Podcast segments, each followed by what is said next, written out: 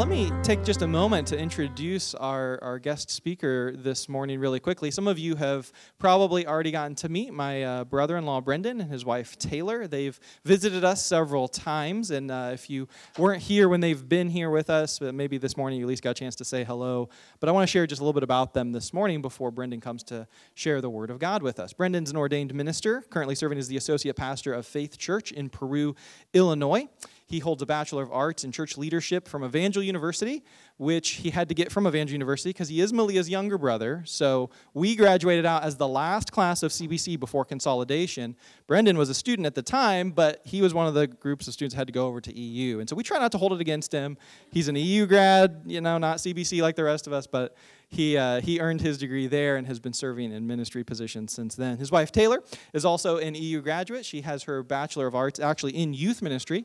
And then she just completed her Master of Arts in Teaching for elementary education this week. So she has uh, finished that degree. Yeah. She's been working in the school systems up there in Illinois uh, for the last several years while doing that degree, and we're praying she'll get a full time position this fall. Uh, and so, looking forward to her being able to teach in the classroom. And you know, there's I have tons and tons of teachers in here, so they all know what that's like. I'm sure they'll be praying for you to get the right position.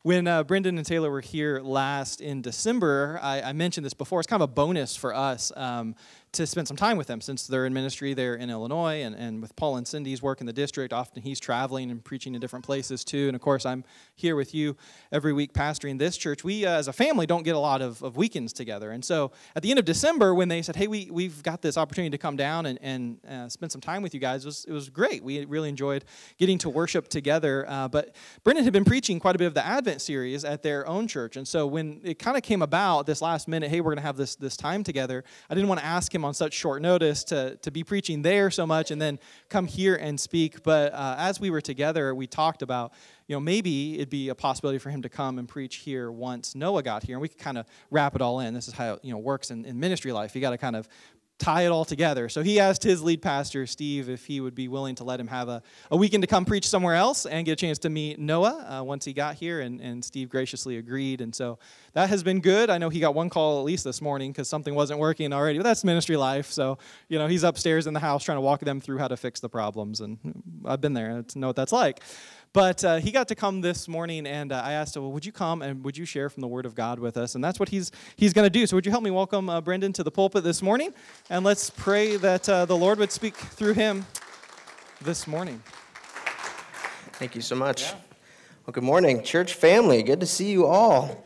I've been with my family, and it's so nice that now I'm with my brothers and sisters in Christ, and it's good to be here. It's such a joy to be with you all this morning. You know, I was given some thought. This is a unique opportunity. Do I have any embarrassing stories about my sister? But I got to be honest, she, just about her, never Isaiah, but I got to be honest, she's been 30 since she's been 13. She's so mature, she really doesn't have a whole lot that she has more on me, so I better not even go there. She would, she would get her revenge, I'm sure.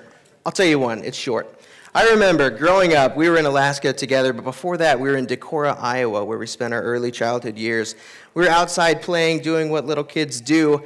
I don't remember any of the details outside of the fact that there came a beautiful moment where she offered me a piece of candy, said, Hey, close your eyes and open your mouth, and I'll give you a piece of candy. And I thought, This is so nice, so unexpected. We're outside. I should have put two and two together, but she dropped a dead bug in my mouth and made me eat it. I was not pleased. So that's one instance she gave into temptation, but since that time, she's repented. She's all better now. We're thankful for that. It is a joy for my wife, Taylor, and I to be with you today. Truly excited for this opportunity. I do want to thank Pastor Isaiah and Malia and the church leadership for allowing me to come and to share God's word with you. You know, as I was praying about what God might have me share, I was praying about this opportunity and praying for your church. I really felt that I was praying, and as I was doing that, was, my prayer was that God would lead you into an incredibly fruitful season where you would see the hand of God at work everywhere that you look, not only individually, but collectively as a church as well. That everywhere you'd look, you'd see God is at work in my life, in our lives, and that you'd be able to see that. My hope and prayer is that as God works in and through this church during this next season and this year, you'd just be able to see evidence of his faithfulness time and time again that's my prayer for you. And I've titled my message this morning, Pursuing the Promises of God. I was so pleased that we got to sing that great hymn, Standing on the Promises. Now we're going to be able to talk about what it looks like to pursue the promises of God. You know, I'm so thankful for God's word because it is absolutely full to the brim of God telling us what he wants to do for us and in us and through us. It's a beautiful book of promises that he makes available to us. And these promises of God should really enable us to step out in faith, to do all the things that God is calling us to do. There's promises from God given to us all throughout the Bible, and in a world that's ever changing, His promises to us are constant, and they remain absolutely applicable no matter our circumstances, no matter the situations we face, whether they're good or bad. We can truly stand on God's promises. During our time together, we're going to look at a few best practices from the book of Joshua about how we can see the fulfillment of God's promises in our lives. Before we get into that book of, of Joshua, I want to talk about what it means to pursue a promise, because the concept can be a little interesting. If someone gives you a promise, they tell you that they're going to do something, it's typically up to them to fulfill the promise, right? That's usually how that works. So the thought of pursuing a promise can feel a little bit odd. When we recognize that God is promising something to us, we should realize that He's giving us a promise. Therefore, we don't have to earn it. It's not about my works or my deeds. Can I get something from God?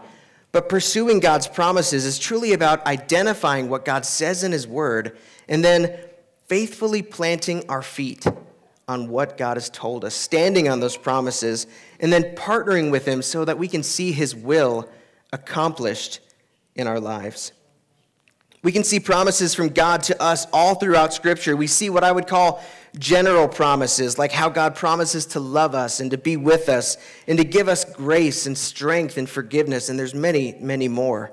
But we also see very specific promises, and I won't talk about that too much because that's where we're going to spend most of our time. We're going to see a specific promise regarding the Israelites in the promised land today in our text. And finally, we see what I would call cooperative promises. These are promises where God says, Hey, I will do this in response to you partnering with me. So God responds to our cooperation. There's two examples I want to highlight. The first from Proverbs 3 5 and 6. This is a great passage. I'm sure many of you may even have it memorized. It says, Trust in the Lord with all your heart and lean not on your own understanding. In all your ways, submit to him, and he will make your paths straight. The next is in Second Chronicles 7:14. If my people who are called by my name will humble themselves and pray and seek my face and turn from their wicked ways, I'll hear from heaven, I'll forgive their sin and heal their land. Do you see the cooperation that takes place here in these passages? God's telling us that when we trust in Him and fully lean on Him and submit to Him, the result is that He will make our paths straight. And then when we humble ourselves, when we seek his face, we repent of our sin. God tells us that we're going to be heard, forgiven, and healed. You know, as Christians, we really need to strike the balance between recognizing that God doesn't owe us anything. He doesn't owe us a single thing. There's nothing that we could hope to earn, like His favor, His blessing in our lives. We can't earn that by our works or by our deeds, but God is also our Father. And as a good father, he loves to bless his children when we walk in fellowship with him. When we understand that balance, it, helps us to make sure we're seeking God's face more than his hands. We want more of God, not just what I think he can do for me. And it helps us to make sure we have an appropriate relationship. Have you ever had somebody break their promise to you? If you have, you know that that can be a truly painful experience. Even if it's a silly promise, I don't like when promises are broken. I remember the, the childhood promises of a pinky promise where you link your pinky and that's like a second level of promise. Like you can't possibly break those. But even if someone said, I promise to let you go first on the swing set, if you break that promise to me, it hurts. And then, of course, more significant promises when you've experienced relational hurt, when someone said they're going to do something and they don't. You know how painful that can truly be. We don't have to worry about God breaking his promises. We can trust in the absolute faithfulness of God because he's always faithful. The author of the book of Hebrews says in Hebrews 10:23, "Let us hold unswervingly to the hope we profess, for he who promised is faithful. God's going to do everything that he says he'll do, and his promises are not limited and they don't have an expiration date. We can truly trust God. I do want to point out quickly that if you're wondering, if you're noticing that the verses on the screen may be different from your Bible, this is the NIV translation versus the English Standard Version, so that's why there may be a difference there. But if we've ever felt uncertain about the faithfulness of God, like, God, can I truly trust you? Can I actually know that you're going to do what you said you'll do? We can look to a staggering amount of, of truth within the Word of God, but what I find to be the most significant is in Jesus Christ Himself. When we look at Jesus, we can see evidence of God's faithfulness. 2 Corinthians 1:20 says no matter how many promises God has made, they are yes in Christ. And so through him the amen is spoken to us by the glory of God. So Jesus is all the proof that you and I should need to recognize God is faithful. God has promises that are given to us that are going to help us to step out in faith there may be a time in your life where God gives you a specific promise. He says, I want you to reach out to this person, witness to them, or I want you to take this step of faith. We can trust in God's promises, that we can step out in faith and partner with Him to see His will accomplished in our lives. Now that we've talked for a moment about the promises of God, let's look now to the book of Joshua. This book serves as an account of the Israelites who, after they had been delivered from Egypt. They end up wandering the desert because of their lack of faith and trust in God. Now they're finally able to enter the land of Canaan, this great promised land. And there they conquer the land and they divide it among themselves. The themes in this book are of God's salvation and his holiness and his faithfulness. And you'll see that all throughout the book of Joshua. If you're getting it all nervous thinking we're going to go through the entire book, let me put you at ease. We're not going to do that today, but we're going to go to really some select passages from this great book. I want to begin right at the beginning with Joshua 1 1 through 8. So turn there in your Bibles with me.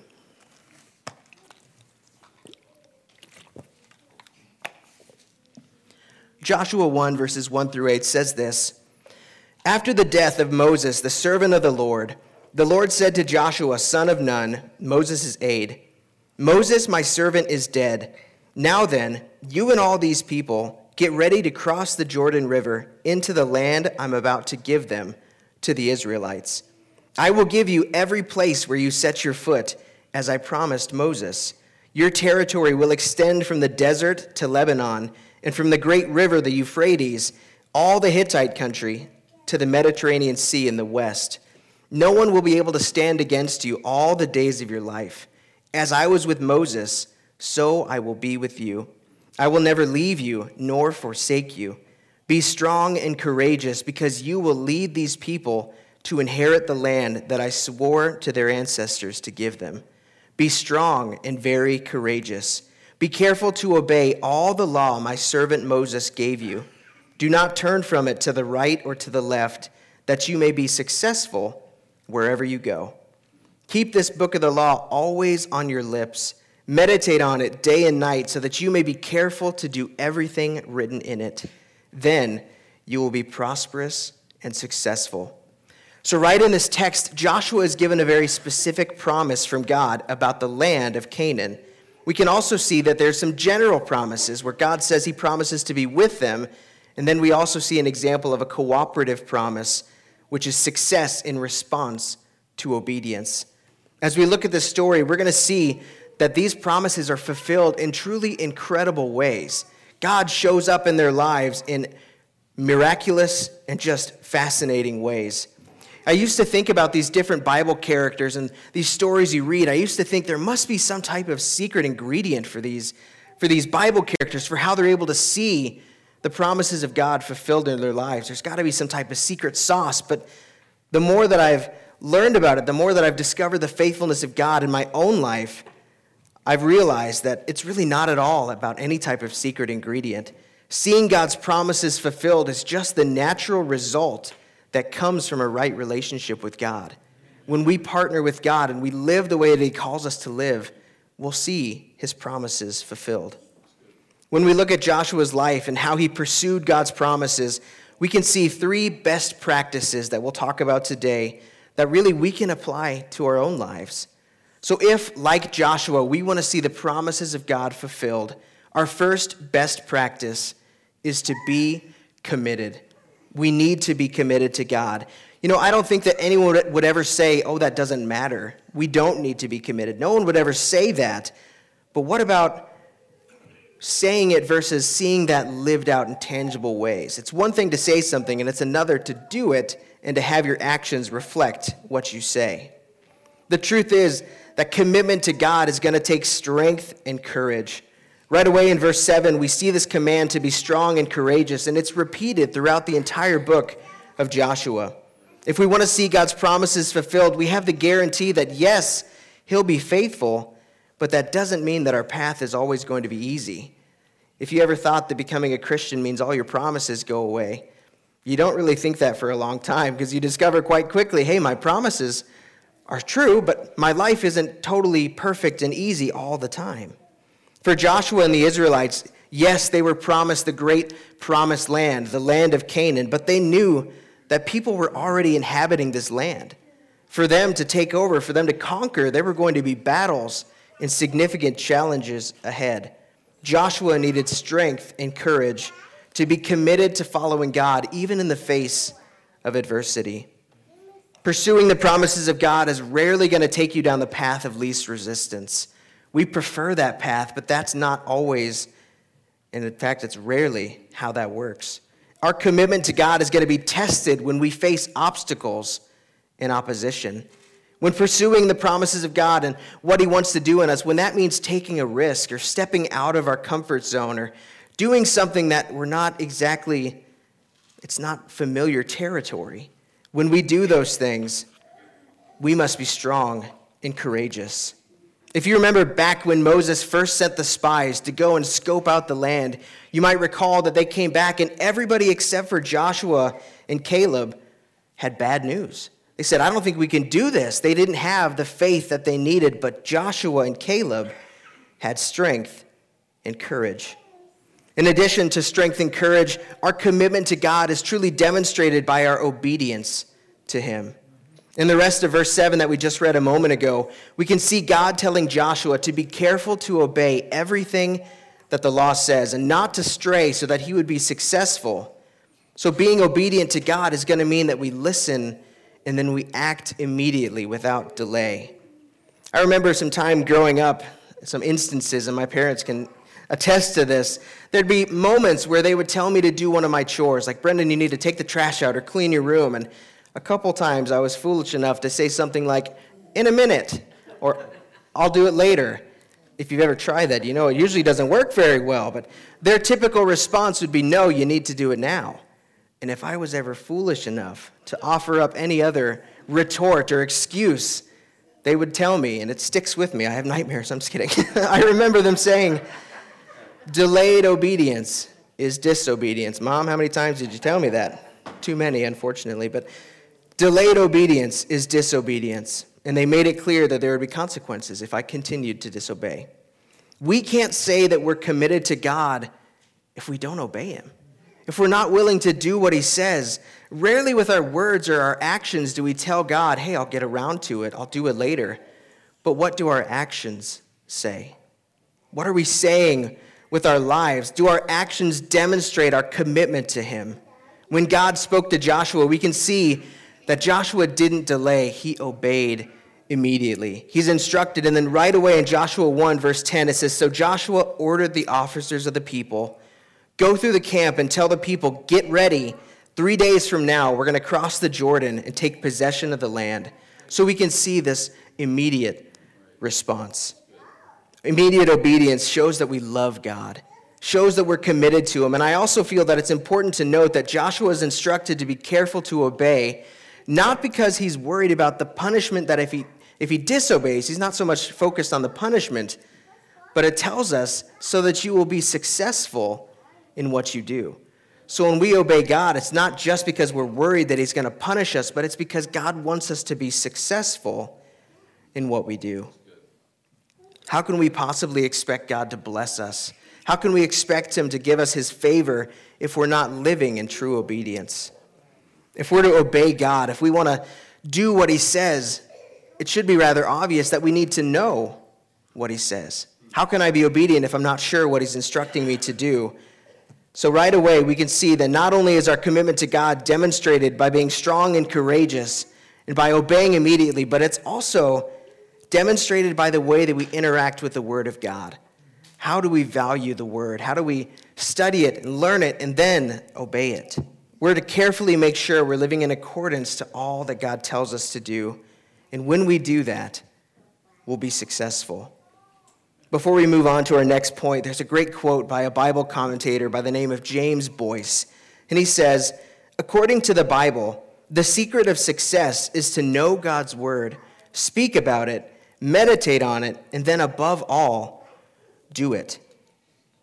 We don't have time to talk about all the different expressions of how we can obey God, but this is an incredible record of Joshua living in complete obedience to God. And when we get into this great book, we can see how God is so faithful and He does give him success and helps him to be successful, and God keeps His promises. Being committed to God means that we're going to have the strength and the courage to get through difficult times and the difficult seasons. And it means that when we're fully obedient to Him, we're passionate about His Word. If we want to see God's promises fulfilled, the first best practice is to be committed to God. The second best practice is to be confident.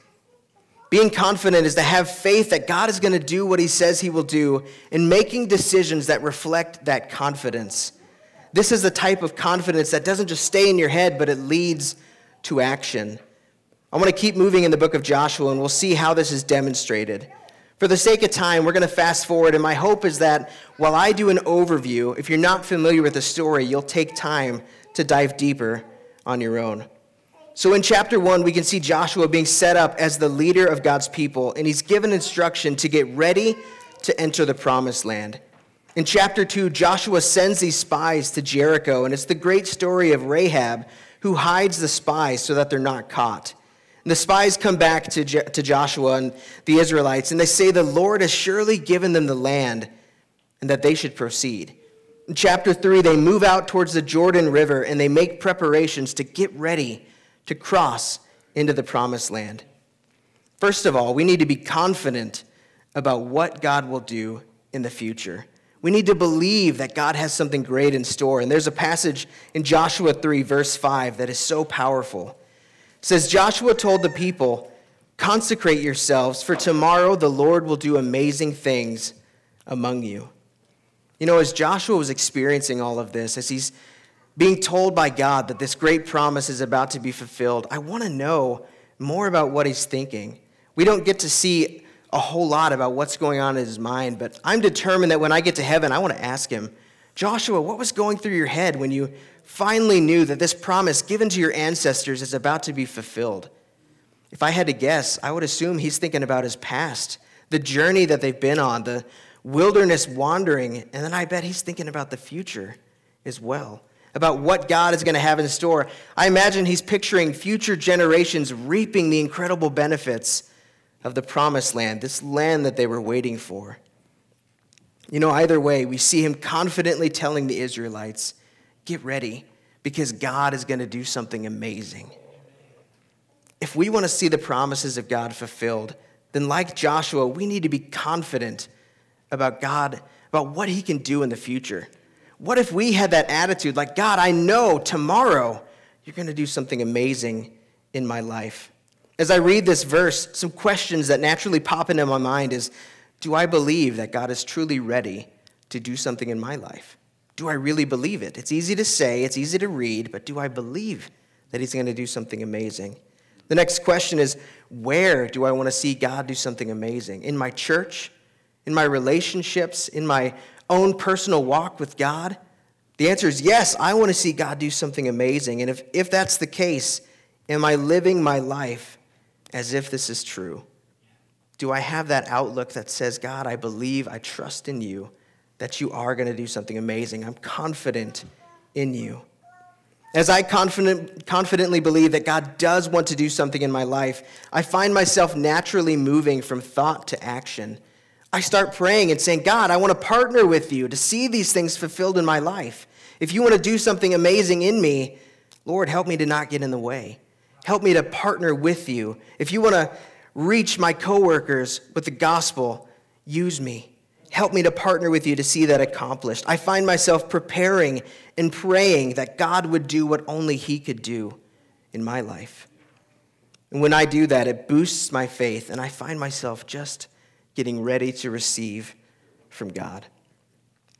Not only can we be confident about what God is going to do, but we should also develop the habit of looking back and becoming confident because of what God has already done. If God's been faithful in your life, reflect on that. Look back. Note the times that He's been faithful to you. Joshua told the Israelites that God was going to do something amazing, and He certainly did. The Israelites are instructed to take the Ark of the Covenant, to walk with it, and to enter into the Jordan River during flood season, I might add. And as they entered, God caused the waters to part, and they're able to walk across on dry ground. After this happened, God told Joshua and the Israelites to do something specific, and that's what I want to focus in on for the next moment. Look with me at Joshua 4 4 through 7. We see God telling them to do something very specific. It says this So Joshua called together the 12 men that he'd appointed from the Israelites, one from each tribe. And he said to them, Go over before the ark of the Lord your God to the middle of the Jordan. Each of you is to take up a stone on his shoulder, according to the number of tribes of the Israelites, to serve as a sign among you. In the future, when your children ask you, What do these stones mean? Tell them that the flow of the Jordan was cut off before the ark of the covenant of the Lord. When it crossed the Jordan, the waters of the Jordan were cut off. These stones are to be a memorial to the people of Israel forever. So God instructed them to build a memorial, to find something, to build something that they could look at, and every time they look at it, they'd be reminded of God's incredible faithfulness. When their kids and future generations looked at it, they could tell them the story of what God had done. I believe that we should apply this concept to our lives as well. It's one thing to know, yeah, I believe that God has been faithful. He has. It's another thing to build a type of memorial. It doesn't mean you have to go out and stack rocks necessarily. If you want to, that's totally fine. But I'll tell you one thing that I do. I've got a number of Bibles that I keep, and every time I look at them, I'm reminded of the faithfulness of God. I've got some that my dad gave me growing up. I've got one from my grandma, and those remind me of how grateful I am to be part of a godly legacy. This one I bought right before I was ordained into the ministry, and every time I look at it, I'm reminded of God's faithfulness in my life. I'll try not to get emotional, but God has been so good to me. So every time I look at these Bibles, that's my memorial. How can I doubt God when I've got these reminders of God's incredible faithfulness? If you're artistic, create something. If you like to write in a journal, do that. But whatever you do, make a practice of memorializing the faithfulness of God so that when you look at it, you have a physical reminder of what God has done when you do those things, when we reflect on our past and the times that God's been faithful, not only does it encourage, but it helps us to have increased faith and believe that God is going to do something again. If God's been faithful in the past, yes, he'll be faithful for the future as well. We've seen that if we want to see God's promises fulfilled, then like Joshua, we need to be committed. We've also seen that we need to be confident and our last best practice for today is an admonition to never compromise. Just to be clear, when I say compromise, I'm talking about that in the negative sense, not the positive sense, which means to come to an agreement. But we'll look at a couple examples of what it looks like to compromise in that negative sense. First of all, I believe that we compromise when we settle for less than what God has for us, when we settle in our lives. Can you imagine if the Israelites, after crossing the Jordan, they're finally in the promised land, what if they looked at each other and said, We made it. Let's settle right here on the beach. We're in the promised land. That would be such an undercutting of what God is trying to do. They'd be selling themselves short and missing out on the fullness of God because He'd been promised, Joshua and the Israelites, that every place that they set their foot would become theirs. So there's no way that they're going to settle on the beach. When we settle for less than what God has for us, we're trying to put God in a box and we're failing to recognize how big he truly is. Paul describes it this way in Ephesians 3 20 through 21. Now, to him who's able to do immeasurably more than all we ask or imagine, according to his power that is at work within us, to him be the glory in the church and in Christ Jesus throughout all generations, forever and ever. Amen. So, Paul was well aware that God's total ability far exceeds our total comprehension. We can't put God in a box because he's able to do more than we can even ask, think, or imagine. Because of this, we should remain in a posture and an attitude that's ready to receive more from God, not because we feel a sense of entitlement, but because we know that God is able, that God has the power to move in significant ways in our lives. Like Joshua, we can't settle for less than what God has for us. Another way that we compromise is when we give in to sin. When we allow sin to get a foothold in our lives, we're making a dangerous compromise. We'll look at the example from the Israelites here. After they successfully crossed the Jordan, the next significant event is the fall of Jericho, and you may be familiar with that story. We're not going to take the time to look at it, but it's in Joshua chapter 6. We're going to look at just one verse.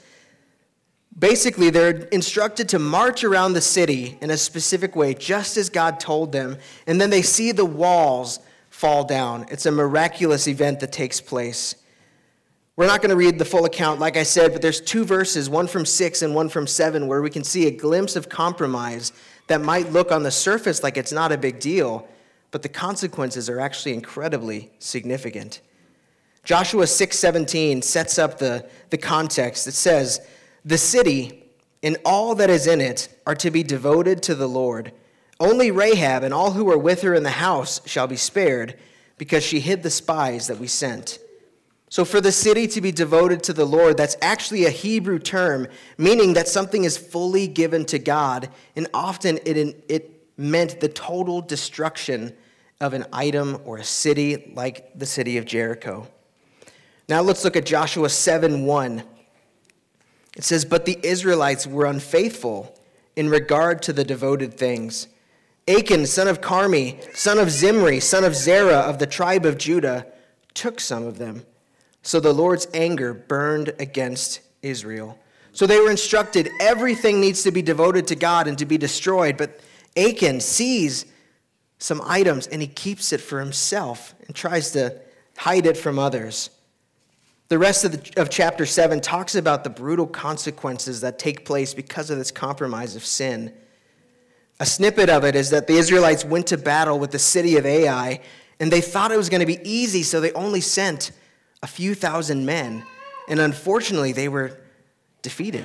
They were sent back running. And when they approached God and said, God, I thought you said you were going to give us success, what happened? God makes it clear that there was a sin compromise and until they made it right, God was not going to bless them or help them. One of the most dangerous things about sin is that it has this terrible ability to look like it's not a big deal. I'm incredibly thankful for the forgiveness that we have in Jesus Christ, and I love the emphasis that the church gives to forgiveness.